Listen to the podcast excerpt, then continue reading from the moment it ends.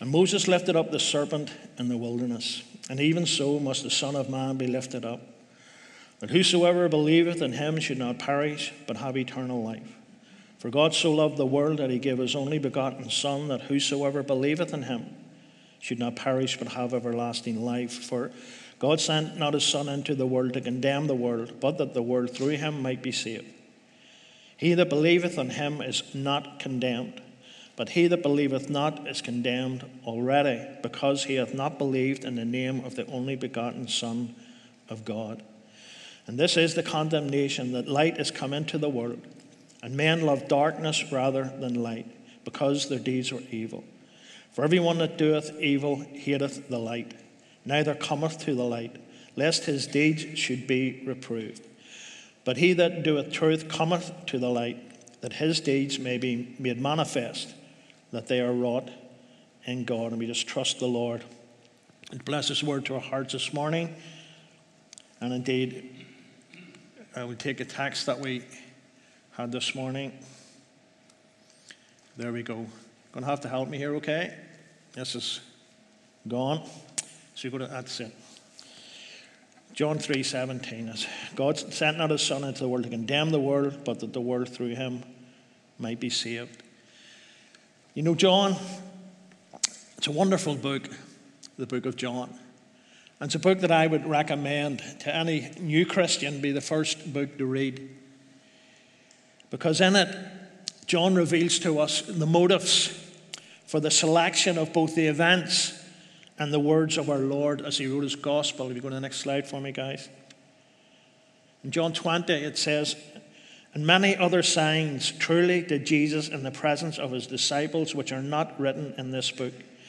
But these are written that you may believe that Jesus is the Christ, the Son of God, and that believing you might have life through his name. You see, John's desire in writing the gospel was to encourage, was to assist people in believing that Jesus is the Christ, the anointed one. After his death and his resurrection, and even the proof of his resurrection, many still denied that he was the anointed one. And so, all the apostles, as they traveled around, as they witnessed, as they taught in the synagogues, as they taught in the streets, this was the, one of the things they wanted to emphasize that Jesus wasn't just an ordinary man with good will, but in fact, he was the anointed one, he was the Messiah. And not only did they want people to understand that he was the anointed one, the Messiah, they wanted people to know that through believing in him, they might have eternal life. And you know what? We, we've said it many times, but one of man's greatest fears is death. But here they're saying that you will have eternal life through the Lord Jesus Christ. See, John was an evangelist in his ministry. He repeatedly made salvation very simple to understand. And throughout his gospel, he repeats this good news. He didn't go and put theology down people's uh, through their ears into their heads. He, he came and he simply explained the gospel of the Lord Jesus Christ. He didn't go and tell them the laws that they had to keep before they could attain this gospel.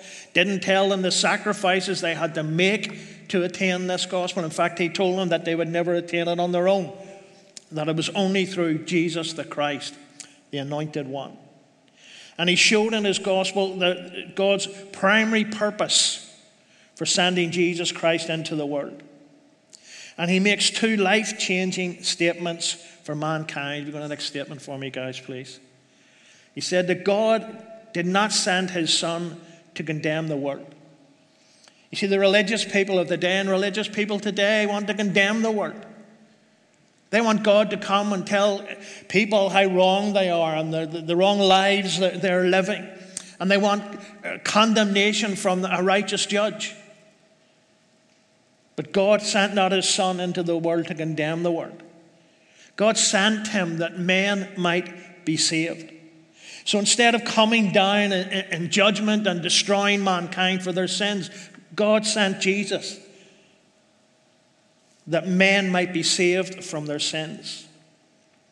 You see, Jesus, John reveals to us that Jesus came into the world to reveal God's all inclusive love. All inclusive love. There are those that believe that Jesus came to only save Israel and everyone else was condemned. But John believed that it was both Jews and Gentiles were included in God's infinite love. In fact, we, uh, you know it well, verse 16, that whosoever believeth in him should not perish but have everlasting life. And we know that this message did not go down well with the Jews of the day. And so the apostles carried out their commission and they just went out into the world and preached the gospel. Again, others thought that the Lord only loved successful people who kept the law properly. And this was the sign of their acceptance by God, their richness, their blessings. Believe it or not, a, a minister who had sinned, friends of ours, and he tried to justify his sin by saying, Well, God has blessed me so much in my ministry. But you know, we can't hide our sins behind our ministry. And our richness, our, our wealth does not indicate that we are living right for God and that God loves us more than someone who doesn't have what we have. The Pharisees, they were the prominent and influential, influential leaders of the day. And they were in this group. They believed through their own piety, their own self righteousness, that God loved them more. And as we seen last week, Jesus pointed this out to them in both the parable of the Pharisee and the publican and the, the parable of Simon uh, that he gives Simon. And Simon invited him to his house. There's some people, they have a narrow concept of God's love. And they believed all who fell below their standards were outside of God's care and God's love. And even today, church, there are people believe that their church, their denominations are the only ones. I told you before, uh, one individual told me that churches of God only get into the kingdom of God through the skin of their teeth. And I said, Well, look, you're the one with the problem because if you believe the blood of Jesus Christ only saves me by the skin of my teeth, I think you're the one that needs to pray. There's that story of the man to illustrate this who died and went to heaven, and Peter was showing him around heaven and then past this house. And there was a party, and there was singing, there was dancing, there was clapping, and Peter said, Be as quiet as you can. So they walked past the house, and he said, I've got to ask you, why would you be quiet and pass that house? And he says, Well, they think they're the only ones up here, and we don't want to annoy them. And there are churches like that. If you're not part of our denomination, if you, if you don't believe our doctrines, you're not saved. But yet read John 3 16 and 17. Whoever believes in him should not perish but have everlasting life. Not whoever believes the Trinity, not whoever believes oneness, whoever believes in Jesus. You see, doctrine won't save. It's important, I believe, yes, it's very important, but it doesn't save you, folks. Jesus came to save all mankind, no matter what denomination they're from, if we believe in him, as we'll see in a moment. You see, Jesus, we can see from John's Gospel, didn't come into the world to criticize or to condemn or to cut off. He came with open arms. Jesus came into the world that we might be saved through him. And this means, John tells us, that he came into the world to save people from perishing. To save people from perishing. If we go back into John 3, it talks about he that believeth not is condemning himself. That's what it's teaching. And so Jesus isn't condemning people. You know, you get often asked if Jesus is such a God of love, why does he send people to hell? Jesus doesn't send anyone to hell. People send themselves to hell by refusing to accept the Lord Jesus Christ. He came to save us from perishing. And if we refuse to believe in the Lord Jesus Christ, then that means John's telling us we'll perish. We'll be no more. Death will be for us the end. And that will be it. He came to save us from the, uh, uh the ignorance, our ignorance of the nature of God. He came to reveal that God is a God of love, and we looked at this last week. God is merciful, God is gracious, and He offers to mankind forgiveness, and He offers to mankind cleansing. And it's when men refuse to accept that forgiveness, when men refuse to accept that cleansing, then men are condemning themselves. Yes, God is a righteous judge, and He will bring judgment on the earth. But to escape that judgment, to escape perishing because of that judgment, God came to offer to mankind forgiveness and cleansing. He came as an example for us to serve God and others in love and mercy and a desire to receive, and not a desire, sorry, to receive recognition or righteous points or merits, which would mean that God loves us more than those who don't. God loves all mankind.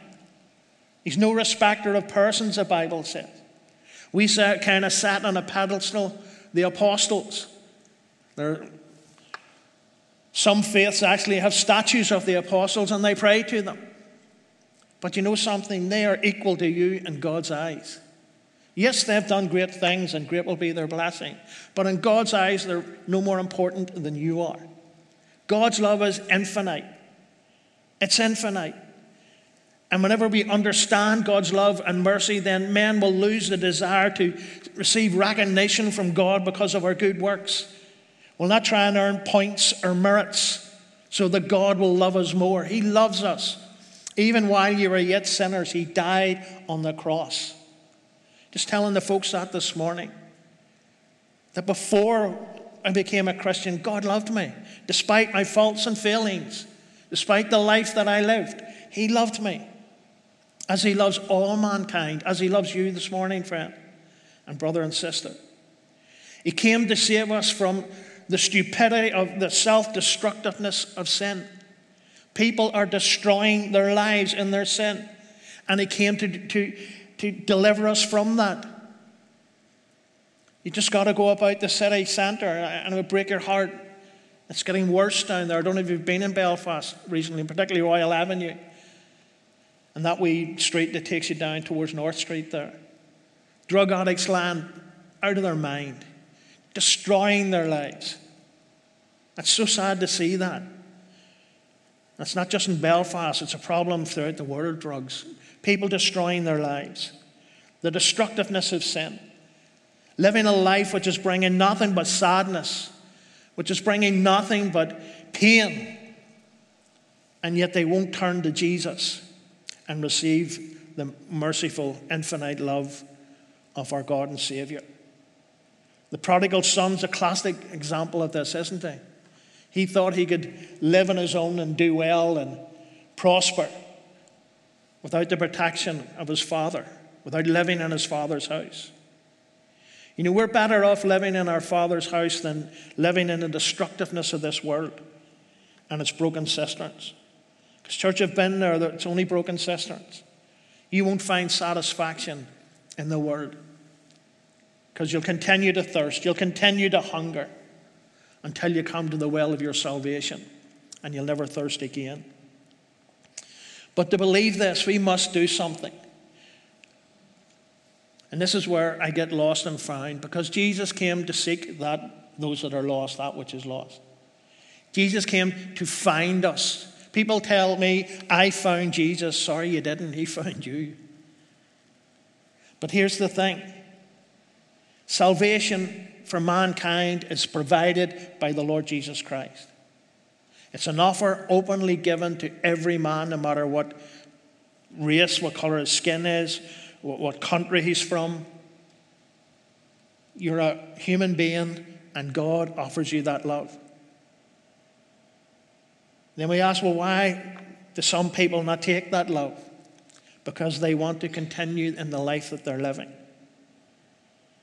He wants us to submit to as well and know that our sins are a road to destroying our lives.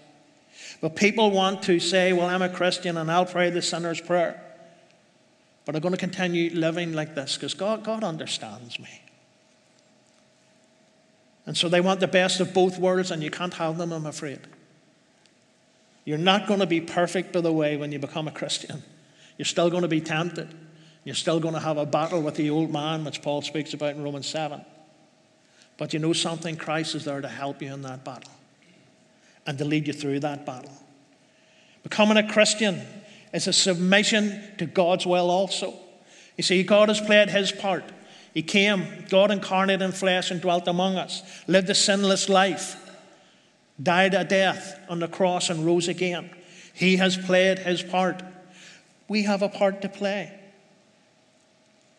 Yes, we're saved, but we have a part to play. Because to, to, to, to, declare, I believe in the Lord Jesus Christ, then what you're actually saying is that I am submitting to his will. I'm submitting to his will. In other words, the things that used to fill our lives, we're casting away. And we're getting stronger in the Lord as we put more trust in him. As we live, uh, endeavor to live for the Lord Jesus Christ. And people will see that in us. People will see the Lord Jesus Christ in you. When you accept them just as you were accepted by Jesus. When you love them just as you were loved by Jesus. And when you forgive them just as you were forgiven by Jesus. It's funny, you, will meet people in the world and they'll give you an opinion of whether or not you are or are not a Christian, and I just totally ignore that. Because at the end of the day, there's only one righteous judge, and that's Jesus. But what we can do is live according to the best we can, according to His will. And we find that in His Word. But people want to live the double life. They want to come to church on Sunday and live as they want the rest of the week. I told you before, I was in the Territorial Army. Passed out on my 18th birthday, believe it or not. And on Sundays, I used to go up and learn how to fight the Russians. And then the rest of the week, I was a plant engineer. You can't do that, church. Be a weekend Christian. Jesus, you have to submit to Him. It's more than sitting in a church being convicted by the Word of God and putting up your hand. Yes, I'll pray the sinner's prayer. That's good. And I know a lot of people evangelists especially do that, and that's I've no problem with that. As long as the individual, when they come forward for prayer, is told you need to submit to the Lord Jesus Christ, your life, and you will receive his cleansing. You will begin to understand he came to save you of the consequences of sin, both past, present, and even future. And there are consequences for our sins. And as I said, he wants us to save us from perishing into a lost eternity. And you know, when you think of that, just in my simple mind, I just blew my mind this fact, and you probably know it already. But because he wants to save us from a lost eternity, that means that we need to know of a fact that Jesus wants to spend eternity with you. Isn't that fascinating? That for me is awesome. He wants to spend eternity with me. He wants to spend eternity with you. You know, there are people in your life won't give you five minutes, let alone eternity. But Jesus wants to spend eternity with you. He died that you might live forever and you might spend eternity with Him. That's awesome, church. Jesus died. Tell that to yourself. When maybe other people are criticizing you or running you down, just remind yourself, look in the mirror and say, Jesus died that I might spend eternity with him. Think of it. Our God and Savior does not want you to die and enter a lost eternity. That's fascinating. And therefore, He came that you might be saved from this terrible fate. He came that there might be a way for you to come unto the Father. You go to the next slide for me, guys. Jesus said unto him, I am the way, the truth, and the life. No man cometh unto the Father but by me. There is no other way, church, for you to enter eternal life than through the Lord Jesus Christ. There is no other way. It's great then. This church is blessed you're a member of this church, but being a member of the church of God doesn't guarantee you eternal life. but being a child of the living God who surrendered his life to the Lord, who's acknowledged his sinnership and, and, uh, and taken the offer of salvation from Jesus. That gives you eternal life. By acknowledging your sin, your need of a Savior, you can avoid a lost eternity in the place prepared for the devils and his demons. You to the next slide for me, guys. Then he shall also say unto them in the left hand, Depart from me, ye cursed, into everlasting fire prepared for the devil and his angels. You see, church, that's why the devil's going about as a roaring lion, seeking whom he may destroy, because he's going to be destroyed once and for all, forever. And sadly, worship of the devil is growing in the UK. I don't know if you knew or not, but in London a month or two ago, there was a large parade to honour the devil. And all his bishops or priests or whatever they were, all dressed in red, walking down the street, telling people.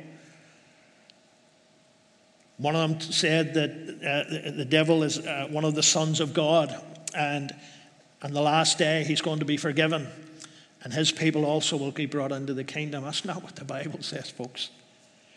The devil and those outside of Christ will be destroyed. And that's why we should be so grateful this morning that Jesus came into the world to provide a way of salvation.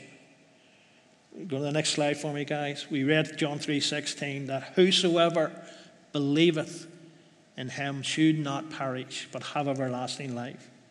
But I always say when I read verses like this, there's another side to the coin here. Turn that over and see what it also says. That whosoever does not believe in him will perish and will not have everlasting life. You see, folks, as a human being, you're mortal. You're not immortal. You're not going to die and come back as a ghost and haunt me or something. When you die, that's it, you're dead, according to the Word of God. Uh, Paul points that out in, in uh, 1 Corinthians 15. Talks about when this mortal, and Paul was just not saying, I'm the only mortal that's ever lived. He's talking about mankind. He says, when this mortal shall put on what? Immortality. When this corruptible shall put on incorruption. When will that happen, Paul? When the Lord Jesus Christ returns in glory. So we're not immortal, folks. Don't believe the lie that you can talk to your granny through a wizard or a witch. They're dead in their graves. Ecclesiastes 9 and 10 says there's no thought in the grave, neither is there any worship. Death is the path that people will take outside of God and a lost eternity.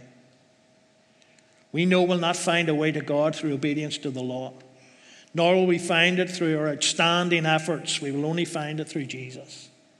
To experience salvation, we've got to believe with all our hearts that Jesus is and was the Christ. We've got to believe that he is more than a prophet. We've got to believe that he's more than a priest. We've got to believe that he's more than just a king, because he is the King of kings and the Lord of lords. He is the great high priest. He is the unique, the only begotten Son of God, one of a kind.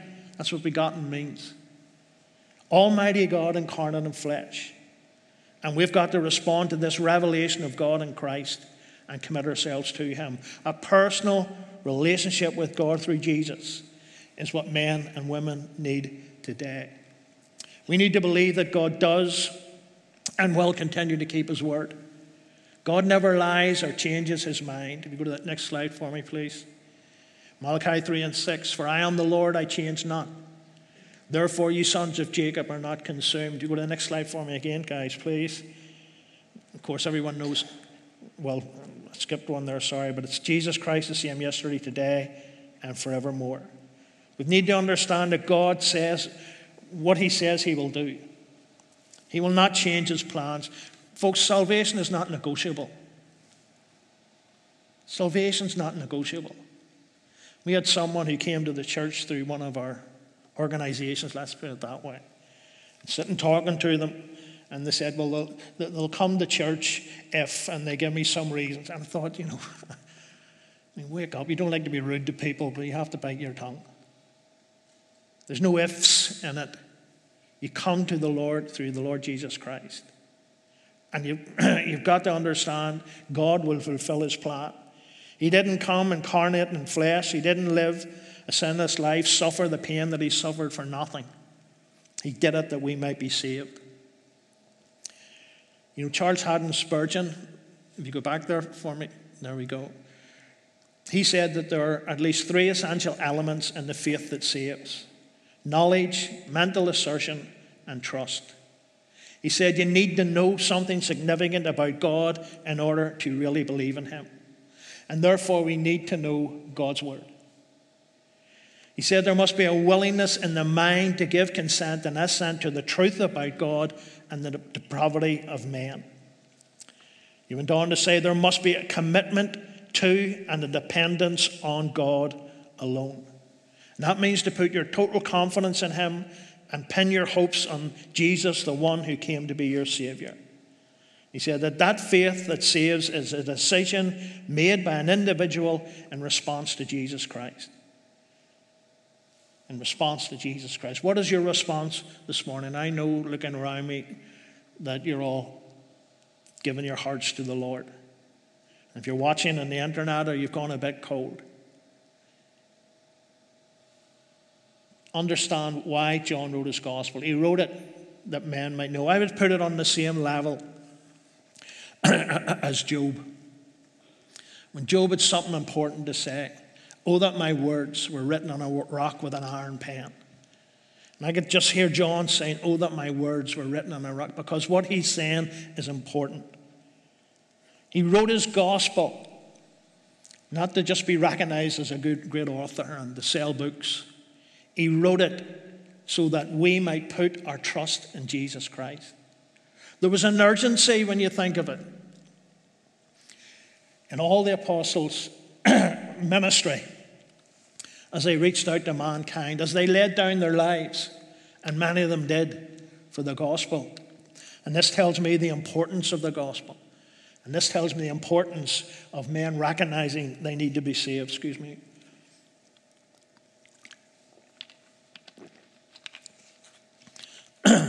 And so when you read John 3, read the whole chapter, don't just take out two verses. You'll see what John is saying. And John is passing on what Jesus told him. Jesus didn't want men to perish, he didn't want men to enter lost eternities. And what he did was he took upon himself the form of man and died on the cross for your sins and for mine. I'm going to ask the musicians to come back. We're going to worship the Lord, and let's worship Him this morning in, in recognition and, and acknowledgement. And just that, even that simple little thought, let it take it with you the rest of the day and let it bless your heart. Jesus wants to spend eternity with you. But you have a part to play. You have to submit to His will and turn to Him for forgiveness. Let's stand. Could I ask the elders here, please, to make way?